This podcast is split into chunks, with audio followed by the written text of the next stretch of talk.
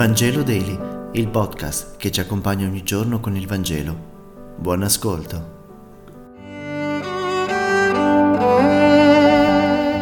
Mercoledì venticinque maggio. Lettura dal Vangelo secondo Giovanni, capitolo sedici, versetti dodici quindici.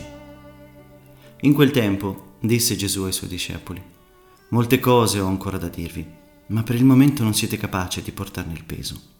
Quando però verrà lo Spirito di verità, egli vi guiderà la verità tutta intera, perché non parlerà da sé, ma dirà tutto ciò che avrà udito e vi annunzierà le cose future.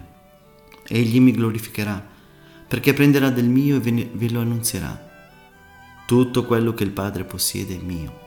Per questo ho detto che prenderà del mio e ve lo annunzierà.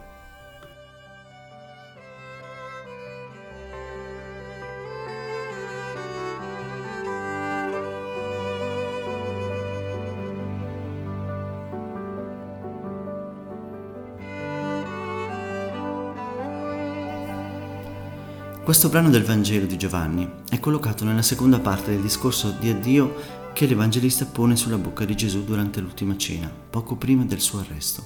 Il discorso cerca di dare risposta a una situazione di prova vissuta dalla comunità di Giovanni, dovuta alla loro espulsione dalla comunità ebraica. Gli ebrei non avevano accolto la predicazione dei primi cristiani, perciò quest'ultimi si sentivano dei falliti.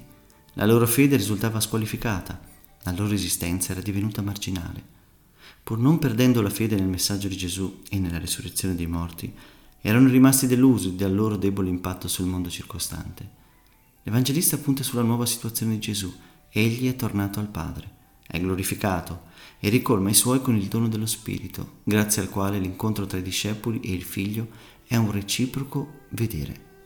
I discepoli non riescono a comprendere il segreto e meraviglioso e misterioso di questa assenza.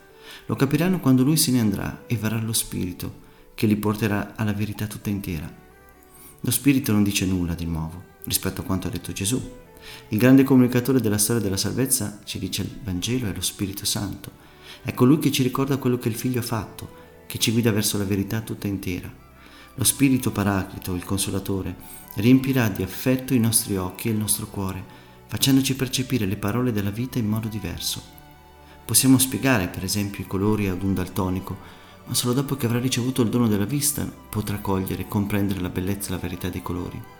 E così lo Spirito rende vivo nella nostra esistenza il volto, il cuore, lo sguardo del Padre, così come Gesù ce lo ha testimoniato con la sua morte e la sua risurrezione. Senza lo Spirito, tutto ciò che Gesù ha fatto e detto resta al di fuori della nostra vita, resta un'ideologia, qualcosa che non ci riguarda in profondità e che di fatto non ci cambia. Lo Spirito insegna la verità perché fa diventare memoria ogni parola di Gesù. Lo Spirito ci ridona ogni giorno la parola di Gesù e per questo, come ricorda Gesù ai discepoli, non parlerà da se stesso, ma dirà tutto ciò che avrà udito. Quello dello Spirito è una fedeltà che continuamente si rinnova, capace di adattarsi alla situazione che via via presenta la storia. Grazie per aver meditato insieme e se questo podcast ti è piaciuto condividilo con i tuoi amici ed amiche. A domani!